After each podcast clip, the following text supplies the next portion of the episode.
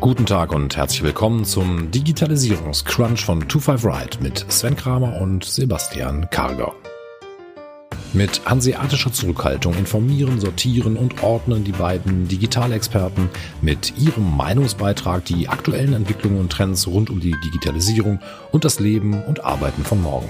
Und jetzt viel Spaß mit unserer Stellungnahme zu aktuellen Ereignissen.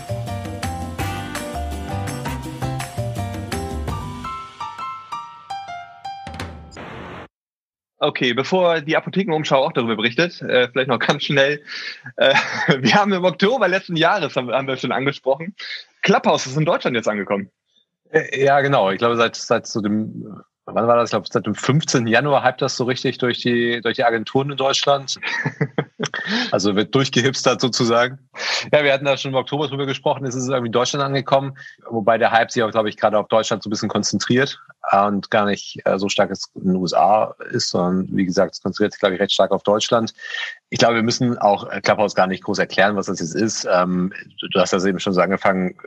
Wer weiß, wann die Apothekenumschau darüber berichtet. Und also sagen, das Thema ist so ein bisschen überstrapaziert, glaube ich, gerade. Alle berichten darüber. Ich bin irgendwie gefühlt schon relativ stark genervt davon. Ähm, ich verstehe es auch teilweise jetzt in einigen Bereichen gar nicht. Ich habe ja heute Morgen habe ich einen Ruheraum entdeckt auf Clubhouse. Ja, den hatte ich auch gesehen. Das ist wohl so, du kannst dich bei diesem Ruheraum halt anmelden. Der, der läuft wohl auch schon seit dreieinhalb Tagen, glaube ich. Und ich weiß es auch nicht. Aber ja, also ich glaube auch, das ist halt ein mega Hype-Thema. Ne? Das ist äh, momentan auch gerade sehr, sehr stark in der Digitalszene, ähm, in der Agenturszene. Man muss mal schauen, man sieht das ja auch bei den ganzen Rooms, die da aufgemacht werden, um welche Themen es geht, welche Leute dabei sind. Das sind eigentlich immer die gleichen Sprecher, die halt dann irgendwie wieder oben sind und die Themen, äh, das sind eigentlich auch die gleichen Leute, die sonst Podcasts haben oder sonst irgendwo auf der Bühne stehen oder so, die sichtbar werden. Es ist halt schon sehr stark in der, in der Blase. Mal warten, wenn sich das weiter verteilt. Interessant finde ich das wohl, also es ist ähm, die meist runtergeladene iOS-App jetzt gewesen vor kurzem in Deutschland und auch, du hast es gesagt, im Vergleich in Amerika ist die Welle momentan gar nicht so groß, ist eher recht ruhig da. Es gibt jetzt so erste Versuche abzuleiten, wie stark denn jetzt die Verbreitung in Deutschland ist und das finde ich ganz interessant, diese Vorgehensweise. Ich habe im Final nach einer, einer Grafik gesucht. Und es ist ja so, du hast es vielleicht selber auch gesehen, Clubhouse, du kannst ja, du kriegst ja, wenn du dich anmeldest, kriegst du ja zwei Invites, die du halt weitergeben kannst und die gibst du über dein eigenes Adressbuch weiter. Das ist ja auch mit die Kritik, dass du dein Adressbuch freigeben musst. Und das Spannende ist, wenn du in deinem Adressbuch zum Beispiel den A D A C-P A N-Dienst hast, wie viele Freunde der A D A C-P A N-Dienst bei Clubhouse hat. Und zwar ist es ja so, dass von jedem halt das Adressbuch zu Clubhouse geschickt wird und Clubhouse ist abgleicht. Und so erkennt man anhand bestimmter Service-Nummern, wie viele Menschen halt unterwegs sind. Und ich habe nämlich ähm, dann eine Grafik gefunden, die hat sich bezogen auf die Service-Nummern von der D K B und N sechsundzwanzig und ich weiß nicht, dem Sparkasse, glaube ich.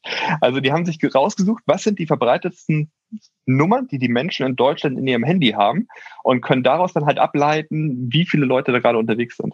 Okay, ja. Also ich, ich bin gespannt, wo das hinführt. Also ich, wir wollen das jetzt inhaltlich auch gar nicht so stark auseinandernehmen. Das haben schon diverse andere ähm, gemacht in, in Medien, also in den unterschiedlichsten Medien. Aber es sind auch einfach einige Sachen, die ich, die ich wirklich nicht verstehe. Also wie gesagt, der Ruheraum ist eine Sache. Ich, also vielleicht ist aber auch zu alt dafür. Ich kann es wirklich nicht sagen, aber ich verstehe es nicht. Jetzt hat ja jemand, der das ja sehr intensiv nutzt, ist ja Paul Ripke. Und ähm, der hat jetzt seine Pari-Service-Hotline da gestartet. Mhm, okay. Also es ist halt nicht einfach nur so eine, ein Talk dann, der dort stattfindet, sondern du kannst dann anscheinend, ich habe mich da jetzt nicht reingeklinkt, aber du kannst dann halt sagen, ähm, ich habe es gerade mal aufgemacht, es ist ein upcoming Event eingetragen, siebzehn Uhr, Pari Service Hotline und dann kannst du da reinklinken. Ja. Also ich Ich bin mal gespannt, wo das hinführt. Ich bin da sehr, sehr zwiegespalten, ob das gerade eine Mega-Welle ist, einfach nur, die es in ein paar Tagen oder Wochen vielleicht wieder ein bisschen abflaut oder ob es dann doch ein bisschen intensiver genutzt wird. Es ist dann doch beeindruckend auf der einen oder anderen Seite, dass du irgendwie Rooms hast, die innerhalb von einer Minute irgendwie tausend, zweitausend Hörer hat. Aber ja, es ist momentan sehr, sehr... Ja, ich habe das Gefühl, agenturlastig, was da unterwegs ist. Ja, also ich finde das auch irre, ne? Auch zu verrücktesten Zeiten, wenn man da irgendwie, keine Ahnung, mittags reinschaut und was da los ist. Ich glaube, das ist dann halt, viele sagen, okay, das ist die richtige App zur richtigen Zeit. Ja, wenn ich mir dann überlege, dass die ganzen Leute im Homeoffice sind und parallel irgendwie Clubhouse aufhaben können, denn ich frage mich irgendwie, wie Leute im Büro parallel um die Uhrzeit sich da über Stunden in so einem Clubhouse abhängen. Das ist natürlich jetzt irgendwie ganz gut möglich. Parallel haben auch versucht, gleich ganz viele Leute natürlich sich dort ja zu positionieren und und diese diese Plattform auch dann für sich zu nutzen. Neben Unternehmen, ich habe zum Beispiel Edeka, habe ich gesehen. Edeka hat dort einen eigenen Raum ähm, aufgemacht, nee, keinen eigenen Raum, also einen eigenen Account äh, mit Edeka. Und die haben einen Raum aufgemacht zum Thema Krebs und Ernährung, wo sie dann halt gleich, die hatten auch, weiß ich nicht, über fünfhundert ähm, Leute mit drin und haben sich dazu ausgetauscht. Wir haben natürlich als Branding, war das ganz, ganz smart, das zu machen. Parallel sieht man natürlich auch die gesamte Sache mit den ganzen Politikern. Also die Sache mit Bodo Ramelow und Candy Crush war natürlich schon der Hammer. Philipp Amthor hat da das Pommernlied gesungen, das wurde parallel aufgenommen und äh, ist dann bei den Social Media rumgegangen. Lustig war, ich habe ein Zitat gelesen, da hieß es irgendwie, wünschte Dorobert würde weniger im Clubhouse und mehr Zeit im Regierungshaus mit der Digitalisierung Deutschlands verbringen. Also es ist ja schon irre, wie viel Zeit die Leute dort aktuell verbringen. Und heute Morgen hat der Spiegel berichtet, dass C D U, C S U ähm, auf allen Fraktionshandys eine Clubhouse-Sperre ganz gerne einführen möchte, weil es einfach aufgrund von Datenschutzbedenken ja, sehr, sehr erforderlicher sind. Ja, yeah, aus Datenschutzgründen sich das auch, ein, aber vielleicht auch nicht nur Datenschutzgründen, sondern Datensicherheitsgründen sich dann ein großes Problem. Und das wird ja auch von vielen Medien dann auch wieder recht stark auseinandergenommen. Also das Adressbuchthema ist eins, das hast du eben schon angesprochen, aber ich glaube, da gibt es auch eine Reihe von anderen Themen, die da wirklich äh, so ein Problem führen bei der App. Lustig war, wo du es gerade sagst, mit dem Adressbuch auch, lustig war, dass irgendjemand meinte, wahrscheinlich muss sich Clubhouse gar keine Sorgen um eine weitere Finanzierungsrunde machen, weil jetzt haben sie sowieso die ganzen Handynummern von den V Cs und äh, können sich das sonst einfach melden. Ja. Aber vielleicht das andere Problem, über das wir im Oktober auch gesprochen haben, Sebastian. Im Oktober war es ja so, dass wir Clubhouse recht kritisch betrachtet haben wegen diesem Hate Speech. Also ich weiß, da hast du, glaube ich, auch bezüglich Parler hast du da ähm, noch eine Meinung. Vielleicht könntest du das gleich mal ähm, mit erwähnen. Aber im Oktober war das so, dass wir ja schon darüber gesprochen haben, du hast die Herausforderung bei diesen Audio-Plattformen, dass du die natürlich viel, viel schwerer moderieren kannst, weil ja das gesprochene Wort in dem Moment sehr schwer irgendwie einzufangen ist. Und ich glaube, da hattest du äh, in, im Gespräch, wir beide haben uns darüber unterhalten, hattest du eine gewisse Meinung zu Apple und Parler. Ja, genau, das war ja im Zuge der Stürmung des Kapitols in den U S A. Kurz darauf hat der Trump verkündet, er würde ganz gerne zu Parler wechseln. Parler ist ja so ein Twitter-Klon, der mittlerweile nicht mehr nicht mehr aktiv ist. Wir hatten im letzten Crunch kurz dazu gesprochen. Und Parler wurde ja von, von Apple angezählt und ist ja dann auch aus dem App Store verschwunden, weil sie halt keine entsprechenden Moderationsrichtlinien schaffen. Und jetzt ist ja die, die Frage, also wo ziehe ich denn da die Grenze? Hier habe ich jetzt eine riesenstarke, breite Community, wo nichts mehr moderiert ist. Und da war ja Parler vermutlich, ich weiß es nicht, aber ich vermute mal besser moderiert. Und die einfliegen raus und das wird jetzt halt toleriert. Also das Thema Hate Speech in den U S A ist ja schon länger Thema, bei, also bei, bei Clubhouse schon länger Thema. Und deswegen ist halt die Frage, ähm, ja, wo will man da halt die Grenze ziehen und wann... Wann ist da irgendwie die, so die Spitze des Eisberges erreicht? Ja, ich bin da ganz bei dir. Also ich hatte es jetzt bei Clubhouse gesehen, ähm, Ronzheimer, der stellvertretende Chefredakteur von der Bild, der wurde bei Clubhouse gesperrt.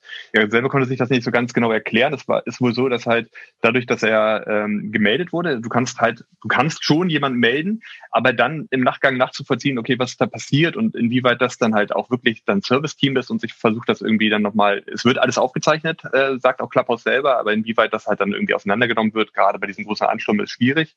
Und das ist wohl auch ein Prinzip, was ich bei diesen Invites so verstanden habe, dass ähm, du hast jetzt zwei Invites und wenn du damit Leute einlädst, solltest du dir wohl auch Gedanken darüber machen, wen du einlädst, weil wenn die nämlich gesperrt werden, wirst du auch gesperrt, weil du die sozusagen mit auf die Plattform gebracht hast. Mhm. Und die Sperrungen finden wohl statt, aber eben auch nicht richtig irgendwie groß nachvollziehbar. Und das ist natürlich dann bei Audio ganz schwierig. Ja, und auch viel zu spät. Ja, definitiv. Es steht schon im Raum, ne? Du kannst in dem Moment dann nichts mehr machen. Absolut, da bin ich bei dir. Gestern Abend, das hört man nun auch schon länger, ist, äh, ist es so, dass Twitter ja an Twitter Spaces arbeitet, das ist ja auch ein Audio-Drop-In. Und gestern Abend durch Zufall ähm, habe ich bei Twitter so einen Audio-Space gesehen, so einen äh, Twitter-Space und war ähm, mit da drin. Die sind da wohl noch im Beta-Test, die sind da seit einem Jahr mit dabei und probieren das aus. Und da ist es wohl so, dass du ein Transkript hast. Also du kannst einen Haken setzen und dann wird das Gespräch in Echtzeit halt transkribiert. Und dann hast du natürlich die Möglichkeit schon durch Twitter, vielleicht durch eine gewisse K I oder so, durch Texterkennung herauszufinden, okay, worum geht's hier irgendwie gerade und da irgendwie aktiv zu werden. Und das ist wohl so, dass in dem Moment, wenn du, wenn in einem, in einem Space, Space nennen die das da, wenn da irgendwie was aus dem Ruder läuft, dann kannst du das halt melden, ähm, kannst halt sagen, irgendwie kannst du dann angeben, ist irgendwie, geht es um Kindersicherheit, geht es irgendwie um Gewalt, um Selbstverletzung. Und dann schaltet sich ein Safety-Team von Twitter mit ein. Und das Ganze befindet sich noch im Beta-Status. Ich selber, ich würde sagen, wir behalten das mal im Auge, was da bei Twitter kommt. Ob das besser wird als Clubhouse, sehe ich eher schwierig, weil bei Clubhouse ist halt die komplette App und die U I darauf ausgerichtet, dass man das halt mit Audio macht. Das ist jetzt bei Twitter nicht so einfach möglich mit irgendwelchen Räumen oder so, sondern du siehst so oben in den Fleets. Wenn da plötzlich so ein, ein Twitter-Space auftaucht, dann ist er oben in den Fleets, klickst drauf und dann musst du auch hören, worum es gerade geht. Also du hast gar nicht die Möglichkeit, ge- bestimmte gelabelte Räume zu betreten oder so, sondern das wäre wahrscheinlich eher so, keine Ahnung, du machst bei Twitter, machst du so einen Space auf und ich sehe es so als dein Follower und dann springe ich halt mit rein und dann unterhalten wir uns. Aber mhm. das würde ich sagen, ist vielleicht noch so, was ich momentan bei Clubhouse irgendwie ganz cool finde, ist, dass du halt diese unterschiedlichen Räume siehst und dann nach Themen aussuchen kannst, dass du sagen kannst, okay, ja, die unterhalten sich jetzt, keine Ahnung, über Startups in der Medienbranche und das interessiert mich, dann gehe ich halt mit rein und höre es mir halt mit an. Ja, wobei die Recommendation auch noch nicht so gut funktioniert. Also wir werden aus unterschiedlichsten Ländern Sachen angeboten, die eigentlich gar nicht zu meinem Profil passen. Also ja. ja. Ey, guck mal, haben wir wieder viel zu lange dann doch drüber gesprochen. Ja, wir wollten gar nicht so lange sprechen. Aber ein anderes Thema, über das wir auch schon vor einiger Zeit mal gesprochen haben, war ja YouTube. Aber da gibt es auch ein paar neue Entwicklungen. Wir hatten ja vor ein paar Monaten, muss das ja schon gewesen sein, über das YouTube-Kaufhaus gesprochen, hatten da wild spekuliert. Und da gibt es jetzt weitere Entwicklungen. Ja, es ist ja so, dass ähm, YouTube auch gesagt hat, dass einfach im Videocontent Produkte zu verlinken und die zum Kauf anzubieten, also E-Commerce mit anzubieten, macht total Sinn, weil das machen ja auch schon andere, so TikTok oder auch Instagram und so weiter, dass halt die Möglichkeit direkt in dem Content, der von den Creatoren bereitgestellt wird, Produkte zu verlinken und dann klickst du drauf und kannst gleich auf das Produkt springen und es kaufen. Genau, das haben sie jetzt halt mittels dieser Product Tags, haben sie es ja genannt, gelöst. Mhm. War ja auch damals so unsere Spekulation, dass man die Produkte halt taggen kann, wobei ich jetzt nicht rausgefunden habe, ob man die wirklich, also ob ich das Video nur vertaggen kann, also ich dann halt die, die, die Links unterm Video habe oder ob ich wirklich innerhalb des Videos dann halt einen Button habe und da genau das Produkt markiert ist. Also das habe ich jetzt halt nicht rausgefunden, aber wäre ja ein logischer Schritt. Also zu sagen, ähnlich wie eine Infokachel habe ich dann halt genau das Produkt und kann halt im Video auf dieses Produkt drauf tippen, weil alles andere machen die Creator ja auch schon. Ne? Also die nehmen ja in die Shownotes dann halt die Produktlinks auf über irgendwelche Affiliate-Links. Verdient YouTube bisher halt kein Geld dran, deswegen ist halt über eigene Produkttext gelöst. Aber ich habe es, ich weiß noch nicht, ob es schon ausgerollt ist. Ich, ich hatte mal geguckt, versucht mal ein Video zu finden, mit dem das jetzt schon umgesetzt ist. Das habe ich jetzt nicht gefunden, aber auf jeden Fall wird es halt irgendwie die Verlinkung geben dazu. Ja, genau. Also soweit ich verstanden habe, geht wohl YouTube jetzt aktiv auf Creator zu und bietet ihnen das halt an, diese Funktion zu nutzen. Und dann hast du wohl ein Shopping-Bag-Icon. Wo, an welcher Stelle, ob das jetzt direkt auf dem Produkt liegt oder irgendwie in der Ecke, das kann ich dir nicht sagen. Und bei dem Klick auf dieses Symbol gelangst du direkt zum Produkt. Wie dann der Kaufprozess dahinter aussieht, äh, ob der zum Beispiel über die YouTube-Plattform abgeschlossen wird, das kann ich dir nicht sagen, das weiß ich nicht. Das wird, glaube ich, nochmal ganz interessant. Das, dazu haben sie sich noch nicht geäußert. Aber es ist wohl auch so, dass sie aktiv, also zum einen natürlich wollen sie ganz gerne bei dem E-Commerce ein bisschen mitverdienen und zum anderen gehen sie wohl auch aktiv jetzt auf die Creator zu, einfach um auch die Creator bei sich zu halten. Weil ähm, wenn du natürlich dem Creator eine Möglichkeit gibst, auf deiner Plattform einfach Gewinne zu machen, dann bist du natürlich auch für den Creator interessant. Und das ist natürlich dann auch der Grund, warum dann irgendwie die die die Zuschauer zu dir kommen. Also man bekommt das ja auch im Streaming-Bereich mit, wo dann halt irgendwelche große Streamer von einer Plattform zur anderen wechseln. Das ist ja fast so wie, als wenn ein Fußballspieler von einem Verein zum anderen wechselt, wie groß das begleitet wird. Das bedeutet für die Plattform ja ganz, ganz viel. Deswegen versuchen die natürlich auch die Creator irgendwie an sich zu halten. Ja, wobei YouTube es ja jetzt schaffen muss, den Creatorn mehr Umsatz zu verschaffen, weil irgendjemand muss ja jetzt abgeben. Also entweder, sagen wir mal, es ist, ein, ist eine Marke, die das halt entsprechend vertaggt, entweder die Marke gibt da jetzt halt irgendwas ab, ein Händler gibt irgendwas ab oder der Creator gibt halt irgendwas ab. Es gibt halt einen neuen Player, der irgendwo mitverdienen möchte. Und die Frage ist jetzt halt, gelingt es YouTube durch eine gute Integration, mehr Transaktionen auszulösen, sodass der Creator vielleicht sagt, okay, ich verzichte auch auf ein Stück meiner Provision, weil ich in der Summe dann mehr mache, weil es einfach besser integriert ist. Und das weiß ich ja nicht, ob Ihnen das gelingt. Das muss man sich dann mal anschauen, wie genau die technische Umsetzung halt ist. Aber klar, also ich, ich kann mir schon mal vorstellen, dass der Umsatz auf jeden Fall schon mal wachsen wird, weil YouTube wird Interesse dran haben, dass da möglichst viele Transaktionen drüber abgewickelt werden. Egal, ob sie jetzt die Transaktionen selber ausführen oder letztendlich nur einen Link wieder setzen. Aber ist es wirklich so viel, dass die Creator sagen, da gebe ich was von meiner Provision ab? Weil irgendwo fehlt jetzt halt was. Also entweder fehlt was beim Creator oder beim Händler fehlt was. Zwei Möglichkeiten.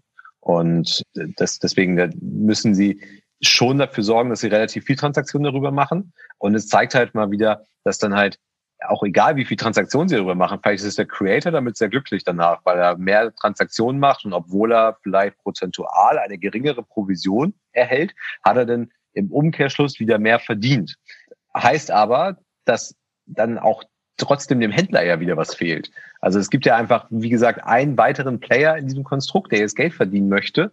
Und das, klar, das waren vielleicht auch bisher ein A-Win oder irgendjemand, der da entsprechend Affiliate-Links halt setzt und die Plattform bereitstellt.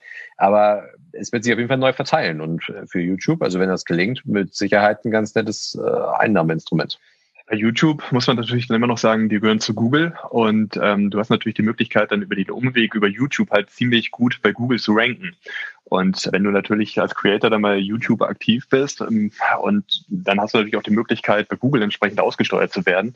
Das könnte natürlich dann auch einfach als als Vertriebsplattform ganz interessant sein für die breite Masse. Also wenn du, du müsstest ja dich wahrscheinlich sonst irgendwie auf Twitch und so weiter bewegen, damit du dann wieder den Creator siehst. Das ist dann vielleicht wieder nur ein Ausschnitt aus der Masse. Aber wenn du jetzt irgendwelche Produkte, sagen wir mal jetzt nichts Verrücktes, sondern irgendwie du interessierst dich für einen neuen Fotoapparat oder sowas und dann machst du irgendwie ein Unboxing-Video und von irgendwie ein Familienvater bis zu einem Studenten, der um die Welt reisen will, interessiert sich für diese Kamera, gibt den Namen der Kamera ein, findet ihn bei Google dann recht weit oben durch das Video. Da hast du dann vielleicht durch das Einfallstor wieder Top of Funnel, die Möglichkeit. Ja, aber ich glaube, das ist auch, es wird nicht nur gegoogelt, es wird auch geYouTubed ähm, dabei. Also man sucht dann halt, man googelt bei YouTube, aber es entsteht so ein gewisses Creative-Modell dahinter eigentlich. Ne? Also du, du suchst halt, wie du sagst, halt nach einer Kamera und dann findest du halt das Video dazu. Vielleicht ist es auch nur die, eine gewisse Vorstufe, die sie damit machen. Ne? Also ich glaube, das, was man ja bei Amazon auch schon erlebt mit den Creatoren, dass die jetzt halt, klar, für die ist das lukrativ, bei den vielen Creatoren, die es dort halt gibt und die alle irgendwelche Werbekooperationen haben, ist es natürlich schon mal lukrativ. Aber was ist denn das Nächste, was damit möglich wird? Ne? Also Social Shopping und so weiter und so fort. Ne? Also generell in Videos, egal ob sie später live sind oder nicht, ob sie created sind oder nicht, ähm, also dann halt entsprechend die Produkte zu vertecken, damit ich kaufen kann. Ich glaube, das, das wird vielleicht nur eine Vorstufe sein. Da bin ich absolut bei dir. Und zwar ähm, hatte ich nämlich in dem Zuge, als wir äh, darüber gesprochen haben, worüber wir heute reden wollen, ist mir nämlich auch noch eingefallen, Facebook hat sich vor ein, zwei Tagen gemeldet. Und zwar sind die wohl einen erheblichen Schritt weiter mit ihrer Bilderkennung. Selber verkaufen sie das ganze Thema so ein bisschen als Barrierefreiheit, dass es eben möglich ist, zum Beispiel für blinde Personen, dass ich mir das Bild irgendwie auch vorlesen lassen kann. Hintenrum ist es aber eben auch so, dass Facebook jetzt mittlerweile nicht mehr sagen kann, irgendwie auf diesem Bild ist eine Person irgendwie und steht vor irgendeinem Gebäude, sondern die die Bilderkennung ist mittlerweile halt so gut, dass sie genau erkennen, okay, das ist irgendwie, weiß nicht, ist der Eiffelturm und da stehen zwei Personen und das die eine Person ist das und die hält irgendwie einen Becher von Starbucks in der Hand. Also die Bilderkennung ist extrem, extrem stark geworden. Und das nutzen die natürlich auch noch für andere Sachen als für die Barrierefreiheit. Und das Gleiche habe ich dann irgendwie für mich im Kopf übertragen zu, dass Google auch schon vor vielen, vielen Jahren halt äh, mal in so einem Video, vielleicht können wir das irgendwie später auch verlinken, wenn wir den Podcast live stellen, mal gezeigt hat, wie sie halt Objekte in Videocontent identifizieren können. Und das natürlich dann mit gewissen Produkten zu matchen, ist natürlich einfach der nächste Schritt. Also jetzt momentan musst du den Creator noch bitten, da irgendwie so das Produkt äh, zu taggen. Aber wenn ich dann auch, du hast gerade angesprochen, so Live-Videos zum Beispiel, da kann ich das eben auch hochautomatisiert machen. Und da wieder, ne, wir reden über Google. Also mit jedem Capture-Code trainierst du irgendwie Google äh, bei der Bilderkennung mit. Also das ist nachher für die überhaupt gar kein Problem. Ja. Ja, jetzt hattest du eben gerade mal Facebook angesprochen. Vielleicht können wir da nochmal zwei andere Themen ansprechen im Zuge von, von Facebook. Zum einen haben sie jetzt ein äh, Created News Portal in U K gestartet und ja, steuern jetzt halt News-Inhalte aus. Ich glaube, es ist auch definiert auf eine gewisse, ja eigentlich Anzahl oder auf gewisse Medien, die sie dabei halt äh, unterstützen und die sie da in diese Auswahl mit reinnehmen. Ich musste ein bisschen schmunzeln, als ich das gelesen habe, weil was machen sie denn anders? Also sie, diese, diese Newsbeiträge sind ja heute auf Facebook auch schon vorhanden und Facebook steuert sie anhand meines Profils mir halt aus, was irgendwie für mich relevant sein könnte. Deswegen habe ich mich, als ich es gelesen habe, erstmal gefragt, was Facebook jetzt anders macht. Ja, das sind wohl zwei Sachen. Also zum einen fanden das die Medienhäuser in der Vergangenheit gar nicht so lustig, dass äh, Facebook das gemacht hat, weil es war halt so, dass äh, Facebook hat Vorschau oder gewisse Teile davon halt bereits auf seiner eigenen Plattform immer veröffentlicht und dann äh, ging halt einfach diese gegen die Nutzer, ging an den Medienhäusern vorbei. Und dann auf der anderen Seite waren die Werbeeinnahmen, dann wurden nachher dann irgendwie bei Facebook dann irgendwie auch erzielt. Und das fanden die Medienhäuser gar nicht so gut. Und ich erinnerte, dass Zuckerberg hatte doch mal sich als Jahres, der macht ja immer zum Jahreswechsel, denkt er sich irgendwelche Themen aus fürs nächste Jahr. Ich will irgendwie zehn Bücher lesen oder so. Und hatte dann äh, sich mal vorgenommen zwanzig neunzehn, dass er Podcasts aufnimmt. Und einer, ich glaube, es war sogar der allererste Podcast, den er gemacht hat, das war mit Matthias Döpfner damals vom Axel Springer Verlag. Und dort haben die beiden das Thema diskutiert, inwieweit man Medien stärker an so etwas beteiligen kann. Und jetzt ist es wohl so, dass es eher eine Art Lizenzmodell ist. Also man arbeitet jetzt aktiv mit Medienhäusern zusammen. Man hat das wohl in den U S A auch schon gemacht. Jetzt kam England dazu, als nächstes kommt Deutschland. Auch mit Springer steht wohl der Vertrag und äh, man zahlt ein paar Millionen von äh, Facebook an, an die Medienhäuser, bekommt dafür dann aber den Content und ähm, beide partizipieren dann ein bisschen von. Hm. Ich bin echt gespannt, wie sie es machen. Also wie sie, wie sie identifizieren, was für mich relevant sein könnte. Vor allen Dingen, wie sie davon wiederum partizipieren. Weil irgendwo will Facebook Geld damit verdienen. Und das, das Problem, was wir hier halt haben, ist das Problem, was wir fast überall haben, ist halt wieder die Filterbubble. Ne? Ich bin dann halt, wenn, also wahrscheinlich höre ich dann halt wiederum nur die News, die ich sowieso schon kenne oder die mich sonst so interessieren. Und ich kriege halt keinerlei zweite, dritte Meinung irgendwie da rein. Deswegen bin ich wirklich gespannt, ob sie da auch sagen, okay, wir haben da auch eine gewisse Verantwortung, wenn wir das machen. Und wir müssen das auch entsprechend breit streuen, um sich dann eine breite Meinung verschaffen zu können. Oder ob sie dann sehr monetär getrieben sein werden und einfach nur das aussteuern, wie sie, wo sie irgendwo Geld verdienen. Ich, ich sehe es kritisch. Ja, das wird, glaube ich, wirklich schwierig. Also wer entscheidet nachher, wer da drauf kommt? Welche Medien werden dann dort irgendwie veröffentlicht? Es gibt wohl nachher so einen entsprechenden Newsreiter, okay, ja.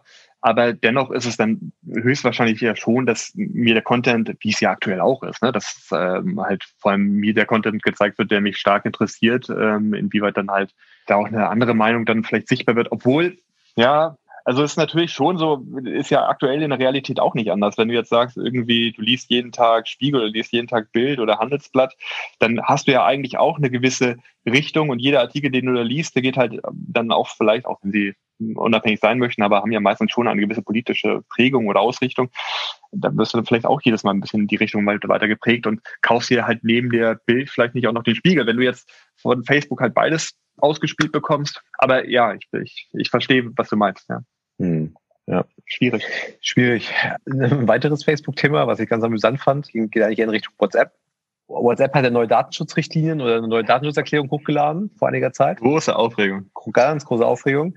Und Daten, WhatsApp steht ja natürlich schon länger irgendwie so ein bisschen im, im Fadenkreuz der Datenschützer und alle, ah, ist das so gut? Aber natürlich nutzen sie doch alle irgendwie WhatsApp, weil die Alternativen dann doch nicht so verbreitet sind. Jetzt ist es aber so, dass man, es, es gibt anscheinend äh, so eine kleine Bewegung Richtung I C Q. Ähm, ich weiß nicht, wie viele Hörer I C Q noch kennen. Also es ist schon einige Dekaden zurück.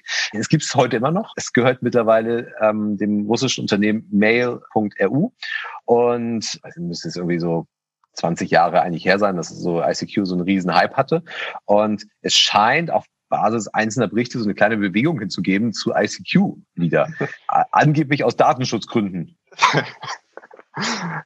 Also wenn das das nochmal, also I C Q gehört zu mail Punkt R U, also und aus aus Datenschutzgründen wechselt man jetzt von WhatsApp zu I C Q. Ganz genau. Der Dienst tauchte damals irgendwie bei den Edward Snowden-Unterlagen mit auf, so äh, im Sinne von, was ist nicht äh, besonders geschützt. Also es war so, I C Q ist damals ja wirklich so die große Nummer gewesen. Ja, zweitausendeins hatten die über hundert Millionen registrierte Nutzer. Dann zweitausendzehn wurde es verkauft, wie du gerade erzählt hattest, von A O L. A O L war vorher der Besitzer, wer sich noch an A O L erinnert. Aber das ist, seitdem gab es wohl irgendwie nur negative Meldungen oder also Negativmeldungen in der internationalen Presse zu mail Punkt R U. Das ist natürlich verrückt.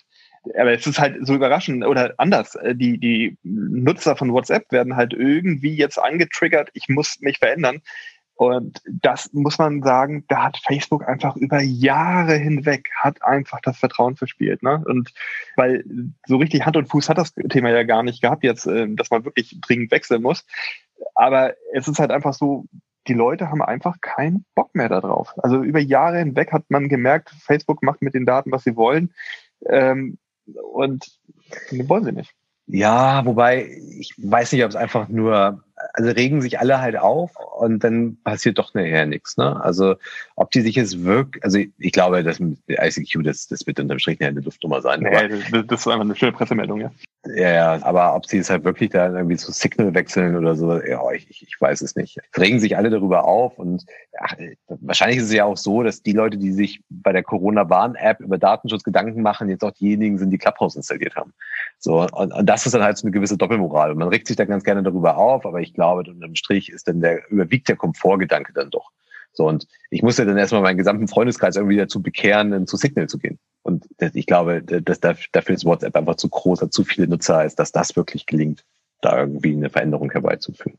Aber es war interessant, dass es scheinbar WhatsApp auch wirklich wehgetan hat. Also ich hatte zum Beispiel gesehen, der ehemalige Gründer von Instagram fühlte sich dann irgendwie auch äh, dazu genötigt, vielleicht auch ange, wurde auch angesprochen von Facebook selber, sich dazu zu äußern. Ich hatte ein Video von ihm gesehen, das, das war wirklich verrückt irgendwie, wie er meinte, so, ja, ich weiß, ähm, diese Woche, da ist viel passiert. Wir hatten irgendwie so den Sturm auf, äh, aufs Kapitol und äh, die Präsidentenwahl und äh, wir haben Corona und so weiter. Aber ich will mit euch jetzt mal ganz kurz über WhatsApp reden. Und sagte irgendwie, das ist alles gar nicht so schlimm. Und man hat so das Gefühl, irgendwie so die gesamte Facebook-Familie versucht jetzt irgendwie die Leute zu halten, weil man natürlich mit WhatsApp noch unglaublich viel vorhat. Das ist vielleicht auch gleich ein ganz schöner Übergang äh, zu WeChat. Man hat natürlich mit WhatsApp noch unglaublich viel vor. Es geht ja hier nicht einfach nur darum, dass ich jetzt irgendwie Textnachrichten hin und her schicke, sondern damit soll ja richtig viel Geld verdient werden. Ja, wobei das ja auch schon seit Jahren angekündigt wird, ne? Also das ist ja egal, was, ne? Also ob das WhatsApp ist, ob das also vielleicht generell so im, im Facebook-Kosmos ist, ne? Instagram-Shopping, Facebook-Shopping. Es gibt immer irgendwie große Ankündigungen und mein Eindruck ist dann immer, passiert irgendwie nichts. Dann gibt's das irgendwie, dann, dann testen das ein, zwei aus, aber es ist dann irgendwie, erstmal steckt weniger Substanz dahinter, als angekündigt wurde, weil immer, wenn es über Shopping geht, ist es eigentlich immer nur eine Verlinkung. Also ähnlich auch vielleicht wie bei den YouTube-Textern, das müssen wir uns dann mal anschauen, aber es ist dann irgendwie immer wenig Substanz dahinter. Und deswegen ist halt, wann passiert das mal? Ne? Also auch bei, bei Apple sieht man das ja eigentlich genauso. Also mit iMessage wollte man Geld verdienen. Ne? Also man hat schon vor, ich weiß nicht wie vielen Jahren in den Kinos erzählt, ne? Ja Mensch, dann kann man die Pizza hier über iMessage bestellen und dann sollte es Apps in iMessage drin geben und so weiter und so fort. Aber wo ist denn das? Also ist das, ist das einfach in Deutschland nicht oder passiert da einfach nichts, hat da kein Interesse dran. Ich finde auch, dass oft irgendwie grundsätzlich bei Facebook die Innovationskraft auch einfach fehlt. Also es ist dann, dann doch immer wieder überraschend. Man sieht die Zahlen mit den fallenden Nutzern, aber auf der anderen Seite sieht man halt, wie viele, wie viel Geld sie wieder mit den Werbeeinnahmen gemacht haben. Und es tut ihnen halt dann doch irgendwie doch nicht so richtig doll weh, sondern sie machen immer noch genug Geld mit den Werbeeinnahmen. Aber eigentlich, also man hört ja auch im Freundeskreis und Bekanntenkreis Leute, die sagen, hey, ich bin ja überhaupt nicht mehr bei Facebook, ich mache da gar nichts mehr oder ich melde mich irgendwie ab. Und am Ende sind die Umsatzzahlen immer noch alle gut bei Facebook. Ja, die, wobei man da auch sagen muss, dass jeder, der sagt, er meldet sich bei Facebook ab, der meint ja auch die Marke Facebook. Ne? Also der meint nicht unbedingt das ja, komplette ja. Unternehmen Facebook. Ne? Also Facebook verdient mit denen noch genug Geld. Und selbst wenn halt nur irgendwelche In-App-Advertisings das sind, ne? Weil ich irgendwie im Bundestag sitze und Candy Crush spiele, mit meiner wird mir halt eine Werbung angezeigt und dann, dann klicke ich da drauf und trotzdem verdient Facebook dann halt mit mir Geld. So, also das, das heißt, so funktioniert das nicht. Und die Innovationskraft, also unterstellen wir mal, die Innovationskraft ist wirklich da. Wir sehen ja hier, es ist ja eher so eine Umsetzungsproblematik. Also es, es wird immer groß angekündigt, aber ist dann irgendwie wenig Substanz dahinter und dann vielleicht auch nicht richtig umgesetzt. Und ich glaube, das, das betrifft halt auch nicht nur Facebook, sondern das sieht man in Teilen halt auch bei Apple. Also was mir bei, bei, bei Apple ist mir jetzt aufgefallen an zwei Stellen. Das eine sind halt diese Apps, die in iMessage kommen sollten. Und das andere waren eigentlich die App-Clips, die groß angekündigt wurden, wo halt auch relativ wenig passiert. So, also App-Clips ist noch nicht so lange her. Das kann sein, dass es in Deutschland noch nicht so verbreitet ist. Wir hatten uns dazu auch in einem Crunch schon mal relativ oder zweimal sogar geäußert, dass wir gesagt haben, es ist halt, glaube ich, für die für Marken und so weiter ist es, glaube ich, ein Problem, weil sie dann halt die die die App verlieren nachher ähm, und die Marke eigentlich ein bisschen in den Hintergrund gerät. Und wenn wir jetzt halt mal zu WeChat kommen, die halt auch wieder ihre Shopping-Ambitionen unterstreichen. Gut, also ich, ich habe jetzt im WeChat immer wenig im Scope, also da hat man dann die amerikanischen Unternehmen hier ein bisschen stärker im Fokus, aber ja, passiert da mehr? Ja, also WeChat selber, du sagst es selber, hat man nicht so auf, auf, auf dem Schirm. In Wirklichkeit sind die jetzt gerade zehn Jahre alt geworden. Und ist einfach gesagt, wäre es halt irgendwie sowas wie, wie WhatsApp. Aber das ist wirklich verdammt einfach gesagt. Also es ist so, dass ich bei WeChat habe ich ja eher eine gewisse Plattform, auf der ich Miniprogramme laufen habe. Ich kann als Unternehmen, kann ich kleine Miniprogramme entwickeln, die dann halt in WeChat laufen. Und die werden halt wirklich von den Nutzern für Shoppen, Essen, Taxi rufen, für alles verwendet. Und eingeführt haben sie diese Miniprogramme bereits zwanzig siebzehn. Und die haben jetzt in diesem Jahr, haben sie äh, bekannt gegeben, dass sie allein über E-Commerce-Transaktionen zweihundertfünfzig Milliarden U S-Dollar im Jahr gemacht haben. Das ist das Doppelte von zweitausendneunzehn. Also, das, mhm. also die machen richtig Geld damit. Ich, ich glaube auch, dass es grundsätzlich dort, also das wird viel intensiver genutzt dort, aber das ist ja das gleiche Prinzip, was halt iMessage auch versucht, ne? Oder was Apple mit iMessage versucht. Also kleine Applikationen in den Messenger-Dienst zu integrieren und damit halt letztendlich erweiterte Services anzubieten. Aber anscheinend gelingt es ihnen bei WeChat vielleicht besser, dass diese Sachen auch wirklich genutzt werden. Und dann muss man auch sagen, WeChat gehört halt zu Tencent und wahrscheinlich auch das gesamte Ökosystem Tencent und nicht nur WeChat greift dann wahrscheinlich sehr, sehr gut da ineinander. Ja, das glaube ich auch. Also für Tencent selber ist es wohl, dass sie besonders viel Geld selber bei diesen ganzen Transaktionen über diese Mini-Programme durch äh, einfach Payment-Dienstleistungen machen. Also das ist so ein bisschen bei denen so der Margenbringer. Und selber ähm, hat WeChat eins Komma zwei Milliarden monatlich aktive Nutzer.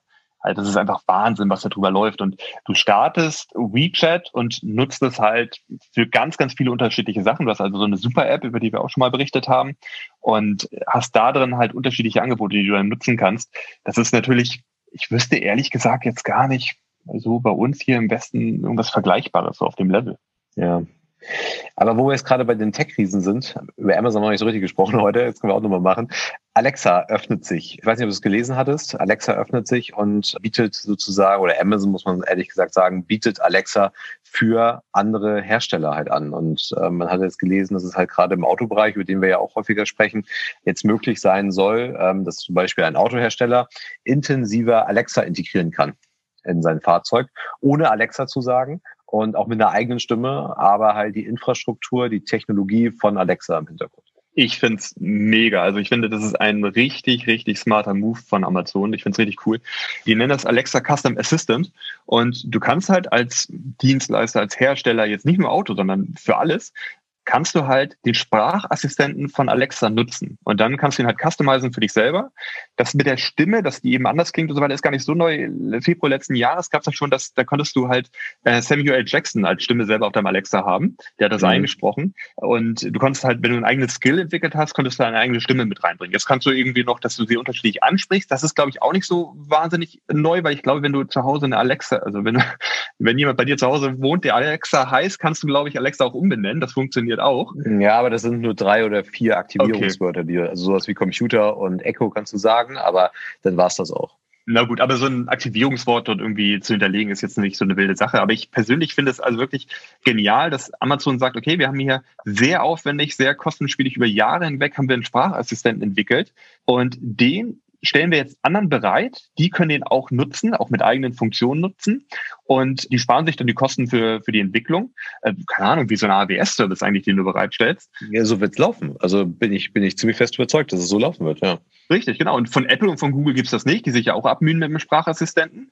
Alexa, oder sagen wir in diesem Fall immer vorsichtig sagen, also der der Sprachassistent von Amazon, also jetzt Alexa nicht, aber der Sprachassistent von Amazon wird dann halt auch durch jeden weiteren Anbieter, ja, wird besser, wird weiter trainiert. Genau. Umso mehr es genutzt wird, umso besser wird er. Also, also für, für Amazon ist die Nummer super. Ja, definitiv. Also das muss man mal wirklich sagen. Also das, das, da kann Amazon nur gewinnen. Man, man ist sich noch nicht so sicher, welcher Funktionsumfang auch bereitsteht dann dafür, weil es ist ja schon heute so, dass Alexa ist ja schon auf vielen Fremddevices drauf, also zum Beispiel Sonos oder Bose.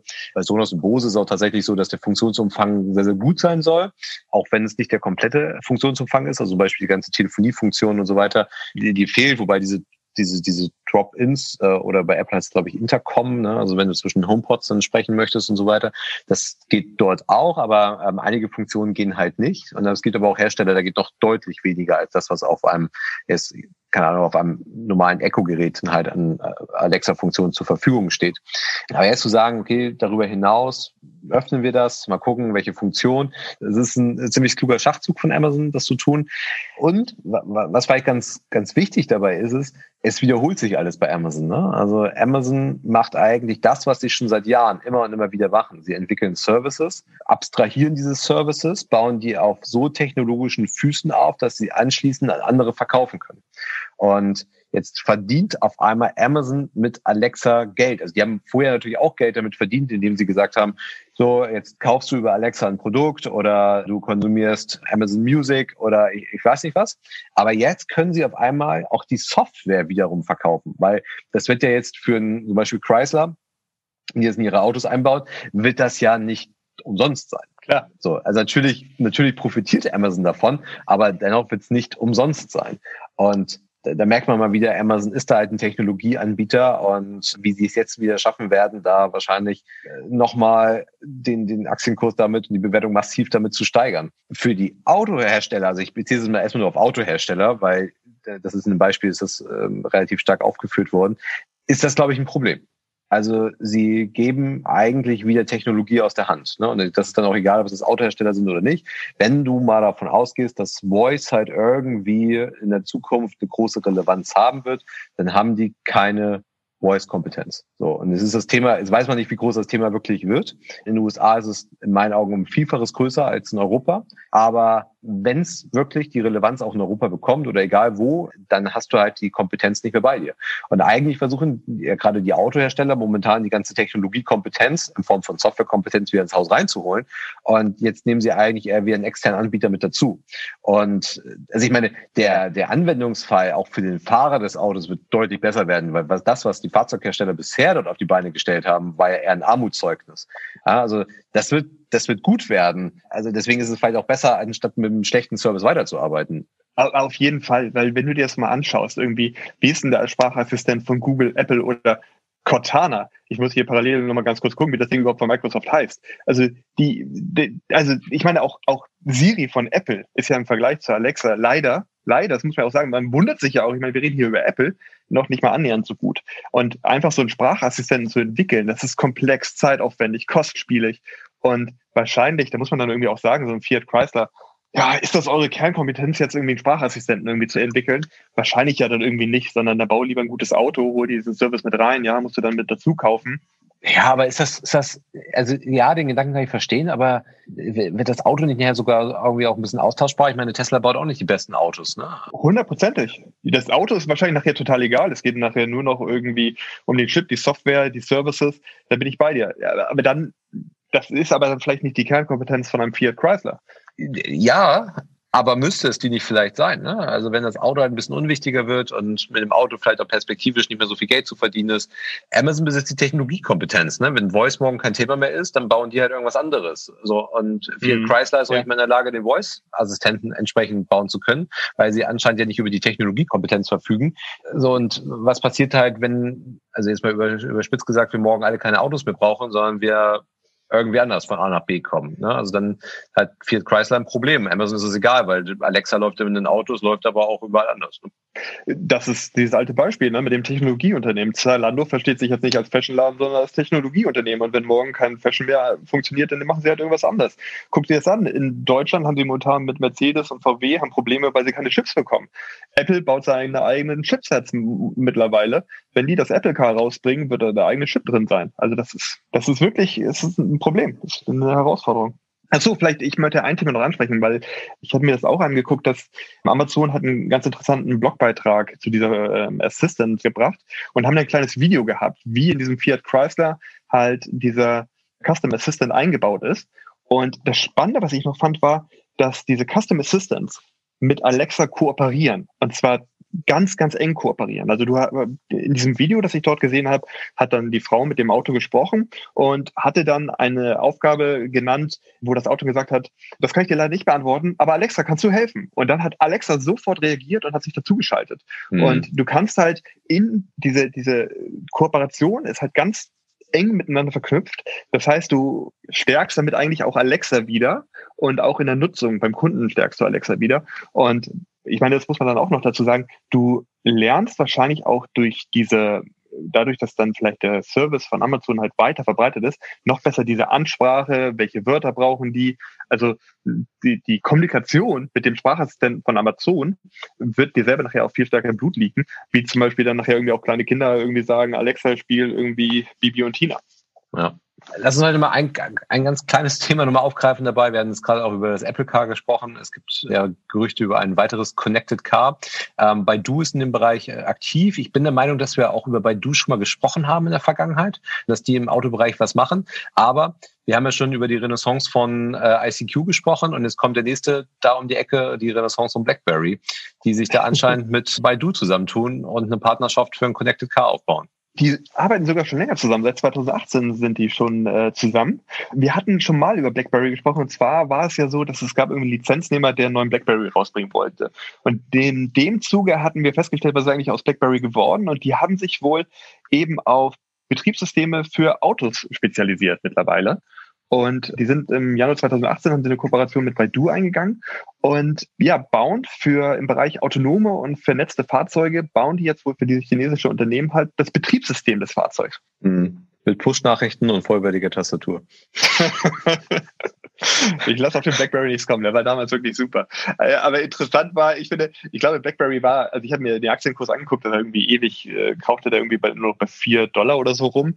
Und als das dann rauskam, jetzt irgendwie, dass die wohl ihre Zusammenarbeit noch mehr verstärken oder dass das jetzt irgendwie, also die Kooperation gibt es schon länger, aber dass das jetzt irgendwie die nächste Ebene einnimmt, ging der Aktienkurs irgendwie um achtundzwanzig Prozent hoch von BlackBerry. Also die kommen wieder, ich sag's ja.